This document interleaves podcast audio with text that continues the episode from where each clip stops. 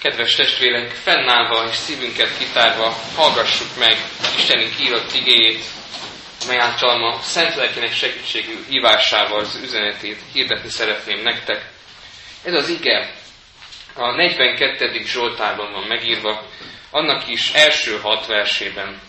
Tehát a 42. Zsoltárnak az első hat versét olvasom, így szól Istenünk írott igéje. A karmesternek Kórán fiainak tanító költeménye. Ahogyan a szarvas kívánkozik a folyóvízhez, úgy kívánkozik lelkem hozzád, Istenem. Isten után szomjazik lelkem, az élő Isten után. Mikor mehetek el, hogy megjelenjek Isten előtt? Könnyen lett a kenyerem éjjel és nappal, mert egész nap ezt mondogatják nekem, hol van a te Istened? Kiöntöm lelkemet, és arra emlékezem, hogy milyen tömeggel vonultam, és hogyan vezettem Isten házához hangos újongással és hálainekkel az ünneplő sokaságot. Miért csüggetsz el, lelkem? Miért háborogsz bennem? Bízzál Istenben, mert még hálát adok neki az ő szabadításáért. Amen.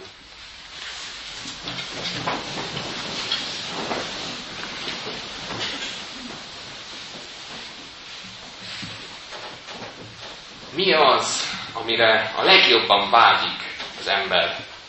Ez a kérdés merülhet föl bennünk az igét olvasva. Ugyanis folyamatosan ezzel a kérdéssel találkozunk a világban.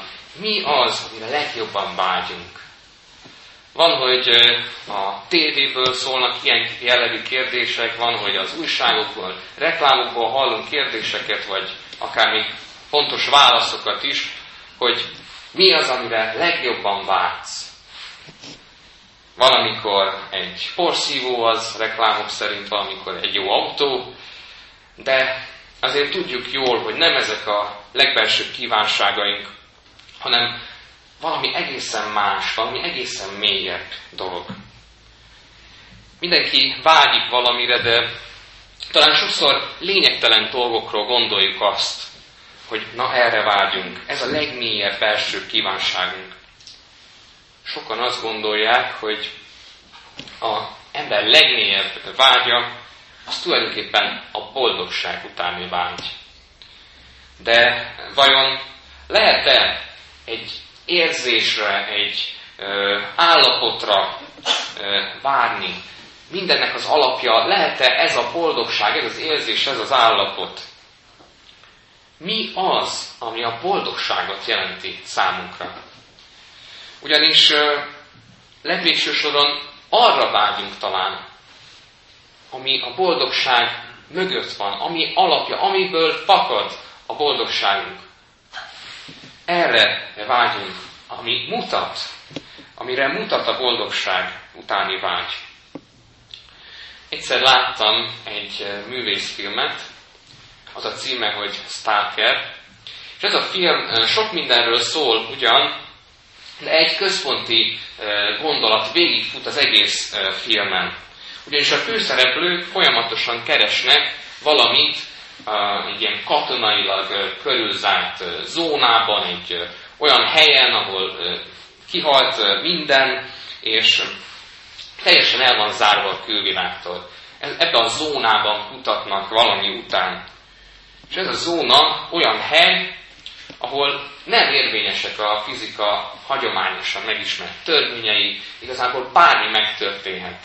E, csodás dolgok zajlanak le, egyben veszélyes dolgok is, és e, éppen ezért, mivel bármi megtörtént ebben a zónában, van egy titkos e, szoba, egy titkos hely az egyik épületben, ahova bárki belép, már hogy eljut egyáltalán odáig, de hogyha belép, akkor teljesül a legbelsőbb vágya, a leghőbb kívánsága.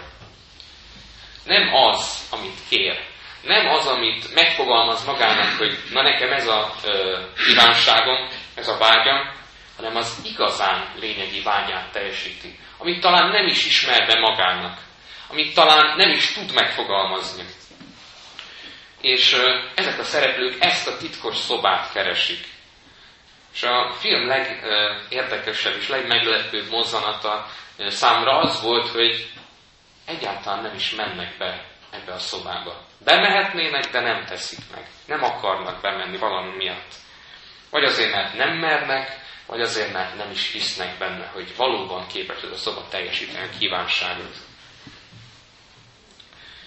A 42. Zsoltár ezt a legbelső kívánságát írja le a keresztény embernek. A legmélyebb vágyáról szól.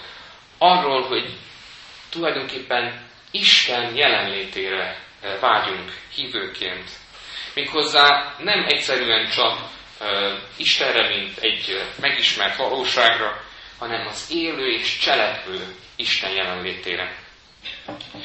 De most tegyük föl magunknak ezt a kérdést, hogy vágyódunk-e igazán Isten után? Ez egy alapvető kérdés a hívő ember életében.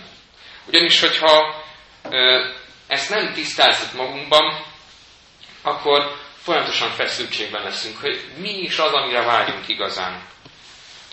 Ha nincs bennünk az a belső szükségérzet, hogy nekünk szükségünk van Istenre, akkor a hitünk valójában tártalanná válik, valójában értelmezhetetlenné válik. Mert minek higgyünk egy olyan Istenben, akire nem is vágyunk igazán? Nagyon fontos tehát ez a kérdés. Elsősorban a Zsoltáros nem egyszerűen a Isten ismeretet akarja újból és újból megerősíteni magában, vagy abban gyarapodni. Nem is egy Isten élményt keres, hogy abban újból részesüljön a Zsoltáros. Nem csupán ezt jelenti az ő vágyakozása Isten iránt. Arra vágyik, hogy Istennel, mégpedig az élő Úrral találkozzon. Többet szeretne annál, mint hogy néhány információt kapjon Istenről, hogy egy vallásos érzületbe, egy ilyen kegyességi érzületbe kerüljön bele újból. Konkrétan Isten jelenlétében akar lenni, mégpedig a lehető legélőbb módon, a legélőbb kapcsolatban és személyesebb kapcsolatban. Arra az élő úra van szüksége, aki cselekszik az életében. Nem csupán ott van a háttérben, és figyel rá, és tanácsokkal látja el, hanem valóban cselekszik, valóban gondot visel az ő életéről. Sokfajta Isten képe lehet az embernek. Sokfajta olyan ö, Istent képzelnek el az emberek, aki ö, valamilyen tisztséget tölt be az életükben. Valaki egy igazságos bírót lát ebbe az Istenben valaki jótevő apókát, aki mindig segít bármit is történjen. Valakinek megközelíthetetlen hatalmasság az Isten, akit nem lehet elérni semmilyen formában. De a hívő ember Isten képe egészen más, egészen másról beszél, és valójában nagyon is közeli Istenkép. Az élő Isten több, mint egy felfogás Istenről sokféle Isten élménye is lehet az embernek. Vannak, akik ezeket az Isten élményeket akarják újból és újból átélni, újból és újból megtapasztalni. És félreértés ne essék, ez nem rossz, hogy Isten akarjuk érezni az életünkben. De hogyha csak és kizárólag ez tölti ki a hívő életünket, hogy mi kapjunk valami Isten élményt, a gyülekezetben, az imádságainkban, bárhol, akkor, akkor valamivel szegényebbek vagyunk. Ugyanis van, hogy olyan emberek, akik ezt az Isten élményt keresik újból és újból, csalódnak akkor, amikor nem találják meg, amikor nem ennek van itt az időszaka. Amikor kifejezetten lelki értelemben pang az életük, akkor csalódnak Istenben, még el is távolodnak Istentől egészen messzire. Azonban az élő Isten ennél jóval többet kínál. Több az élő Istennek a jelenléte egy Istenismeretnél, egy tudásnál, hogy milyen Isten, és több az Isten élményeknél is, az érzületnél, a megtapasztalásnál is. Mind a kettő is benne van, de az élő Isten személyes kapcsolatot keres az emberrel. És a tettekben, az ő tetteiben, az ő szabadításában mutatja meg jelenlétét. És itt érkezünk el ahhoz, amire igazán vágyik a Zsoltáros. Ugyanis arra vágyik, amire tulajdonképpen egy kitikka, szomjazó szarvas is a sivatagban, a persadő sivatagban, hogy végre ihasson friss forrásvizet, friss folyóvizet. Tudja a Zsoltáros azt, hogy az élete Isten nélkül ugyanilyen sivár lenne, ugyanilyen élettelen lenne, és erőtlen, mint a sivatag. Ezért szüksége van a Zsoltárosnak is, és szüksége van a keresztény embernek is Isten felüdítő közelségére. Erre vágyhatunk igazán. Csodálatos képpel írja le az ember vágyakozását az Atya iránt, aki gondoskodik róla, az emberről gondoskodik. Ez a belső vágy, hogy Isten gondoskodjon az emberről, talán minden emberben ott van. Tehát minden ember e, valahol belül vágyódik az élő Isten után. Vannak, akik e, nem ismerik fel maguknak, vannak, akik e, nem tudnak róla, hogy tényleg erre vágynak, nem tudják megfogalmazni, de ott van a szívben az a kis pislákoló vágy Isten után. Az a belső óhaj, hogy az elérhetetlen Isten közel jöjjön az emberhez, és gondoskodjon róla. Azonban ott van egy másik része ennek a vágynak, a második része, amit egyfajta kérdésként is megfogalmaz a Zsoltáros. Mikor mehetek el, hogy megjelenjek Isten előtt? Mikor mehetek el, hogy megjelenjek Isten előtt?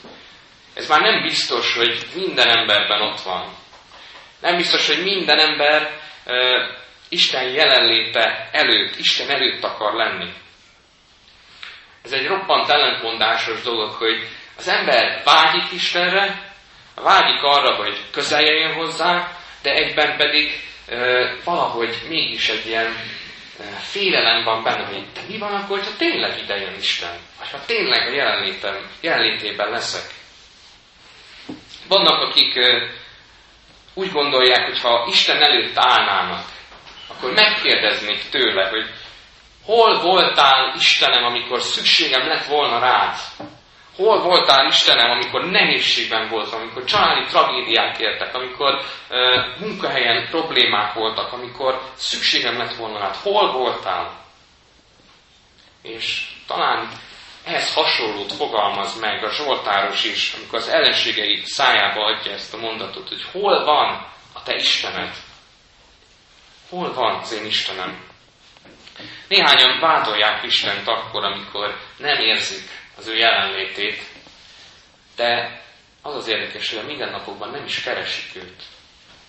Követelik Istentől azt, hogy legyen velük, de ők nem akarnak Istennel lenni.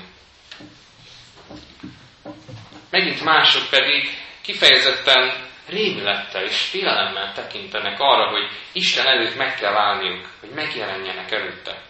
A bűneik, a kétségeik, a kicsinségük tulajdonképpen meg, annyira meghatározzák őket, hogy érzik, hogyha Isten előtt állnának, hogyha ott állnának Isten előtt, akkor nem tudnának megmaradni előtte. Akkor egyszerűen elesnének, meg semmisülnének Isten előtt. Lehet, hogy a bűneik azok, amik vádolják Isten előtt őket. Vajon tényleg vágyunk-e arra, hogy megjelenjünk Isten előtt? Mert ha komolyan gondoljuk ezt a dolgot, akkor ez bizony azzal is jár, hogy akár a bűneink vádolhatnának minket a szent és igazságos Úr előtt. Ez egy nagyon komoly dolog, hogy Isten előtt megjelenjünk. De ezt a második vágyunkat, az ember, hívő ember második vágyát Isten előtt legyünk, erősen meghatározza az első része ennek a kívánságnak. Hogy az élő Úrral akarunk-e lenni, vagy pedig nem. Azok, akik nem az élő Úrral akarnak találkozni, azok lehet, hogy vádolhatják Istent. csak hogy nem Isten után vágyik az ilyen ember, hanem sokkal inkább az ajándékai után. Olyan ez, mint hogy az ajándékozó nem számítana, nem érdekel, hogy ki adja az ajándékot, csak adja már ide, mert már nagyon szükségem van, sőt, mi több, megérdemlem, követelem azt a elkészített ajándékot, ami nekem jár. Sokszor az emberben ez van ott, hogy nem Isten kell, csak az ajándékai, a csodái, a jelenléte. Ha pedig végül az Isten elé kerül egy ilyen ember, akkor valójában félve szembesül azzal, hogy igazából az Úr él, és nincsen joga őt vádolni. Inkább őt vádolják a bűnei, de nincsen joga vádolni Istent. Azonban kérdezzük meg újból magunktól, hogy hogyan akarunk megjelenni Isten előtt. Hogyan akarunk megjelenni Isten előtt, amikor az Isten tiszteleten vagyunk, amikor a gyülekezeti alkalmakra elmegyünk. Miként vagyunk jelen Isten előtt a személyes igeolvasásban, az imádságban. Hogyan hallgatjuk Istent a prédikációban, vagy bármilyen olyan alkalomkor, amikor az ige szól, sőt, tovább menve, hiszen nem ér itt véget Isten előtt való jelenlét.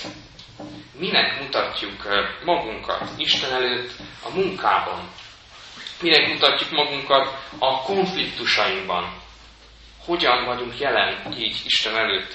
Hogyan vagyunk jelen Isten előtt a lelki próbáinkban, nehézségek közben? Nagyon fontos kérdések. Ugyanis nem máshogy kell megjelennünk Isten előtt, amikor a gyülekezetben vagyunk, vagy a mindennapokban, ugyanúgy Isten színe előtt vagyunk, akkor is, amikor, amikor például mérgelődünk azon, hogy a bolti eladó már megint elütötte az árut, vagy ott vagyunk Isten színe előtt akkor is, amikor a saját makadságunk miatt nem tudunk megoldani egy családi problémát, egy családi konfliktust. Vagy ott vagyunk Isten szülött akkor is, amikor a villamoson folyamatosan idegesít egy ember minket, kérdezget minket a hitünkről, és nem tudunk már nekünk mondani. Akkor is ott vagyunk Isten jelenlétében. Mindenképpen meg kell jelennünk Isten előtt a mindennapokban is, hogy hitelesek legyünk, hogy az életünk hiteles legyen. És nagyon érdekes, hogy a hitetlenek, a kívülálló emberek ezt elvárják a keresztényektől, hogy hitelesek legyenek. Tőlünk elvárják ezt, hogy hitelesek legyünk. Hogy amikor a gyülekezetben vagyunk, ugyanúgy viselkedjünk, amikor a mindennapokban vagyunk, hiszen minden egyes alkalommal Isten jelenlétében vagyunk. Ezért beszél a Zsoltáros is arról, hogy neki szüksége van Istenre. Mert talán tudja ő is, hogy mennyire nehéz megmaradni Isten jelenlétében emberként. Mennyire nyomasztanak minket a saját problémáink, a saját bűneink, a saját nyomorúságunk, mennyire megkötöz minket. Éppen ezért mondja azt a Zsoltáros, hogy neki szüksége van Isten szavára, mint éltető vízre, aki megerősíti őt. Jézus mondja ezt, hogy aki abból a vízből iszik, amelyet én adok neki, soha többé meg nem szomjazik. Ezt olvastam is ezt a ikerészt az előző szakaszban. Nekünk erre a vízre van szükségünk, amit Jézus tud adni. Azzal az Istennel akarunk igazán találkozni, aki megerősít és az örök életre e, ad reménységet az ő igényével. A hívő ember nem vádakkal, és nem is félelemmel van Isten előtt. A hívő ember már megszabadult ezektől. Ugyanis rádöbbenhetünk arra, hogy nekünk nem kell félnünk Istentől. Nincs értelme vádolnunk Istent, hiszen Isten folyamatosan gondoskodik rólunk a hívő ember hálával tekint Isten jelenlétére. Hogy írja is a Zsoltáros, ilyen örömmel és boldogan, hogy újongásra és hálaénekkel vágyik Isten jelét, és kerül kapcsolatba személyesen az Úrral. A Zsoltárost ez az Úrral való lelki kapcsolat erősíti meg akkor is, amikor éppen nincs Isten élménye, amikor ott, ott van a fogságban, és nem tud kiszakadni belőle, nincs jelen a templom Isten tiszteleten, nincsenek Isten élményei. És akkor is erre az élő kapcsolatra vágyik, amikor az Isten ismeretét megkérdőjelezik az ellenségei. De ő folyamatosan emlékezteti magát arra, ami tulajdonképpen az élő uh, Istennel való kapcsolatából táplálkozik. Bízzál Istenben, mert még hálát adok neki az ő szabadításáért. Ez a szabadítás nem csupán egy jövőbeli reménység, hanem Isten kegyelmére emlékezés is. És ha másik oldalról nézzük, akkor Jézus Krisztus szabadítása a bűntől nem egyszerű, múltban megtörtént dolog, múltban megtörtént esemény, lezajlott esemény, hanem folyamatos kegyelem, amelyet nap mint nap megtapasztalhatunk, amelyet újra és újra átélhetünk, mert Jézus kegyelme az időn túlmutat. Lehet, hogy Jézus eljött a történelem egy pontján, de az, hogy ő eljött a történelem pontján, kiterjedt az egész történelemre, az ő szabadítása. Épp ezért egyszer emlékezés, de egyszer reménység is. Sőt, mi több, valódi bizonyosságá lehet bennünk a lélek által. Jézus azt mondja, boldogok, akik éheznek és szomjaznak az igazságra, mert ők megelégítetnek. Mi ez az igazság, amiről Jézus beszél? Ez tulajdonképpen ő maga. Jézus Krisztus szabadítása ez az igazság. Isten igazsága lehet, hogy elégtételt követel a bűnökre, de Jézus Krisztus lett ez az elégtétel. És így lehet ő az igazság, amire minden ember áhítozik. Ezért lehet ő az örök élet vize, aki valódi megnyugvást ad az életünkben, valódi megnyugvást ad a bűneinktől, a félelmeinktől, és meg is erősít minket céltető vízvel. Hívő emberként ez lehet a legfőbb vágyunk, hogy Istennek hálát tudjunk adni, ha már megtörtént, és a még előttünk álló szabadításért. Így legyen. Amen. Most egy percnyi csendben kikér magában, vigye Isten elé az imádságát.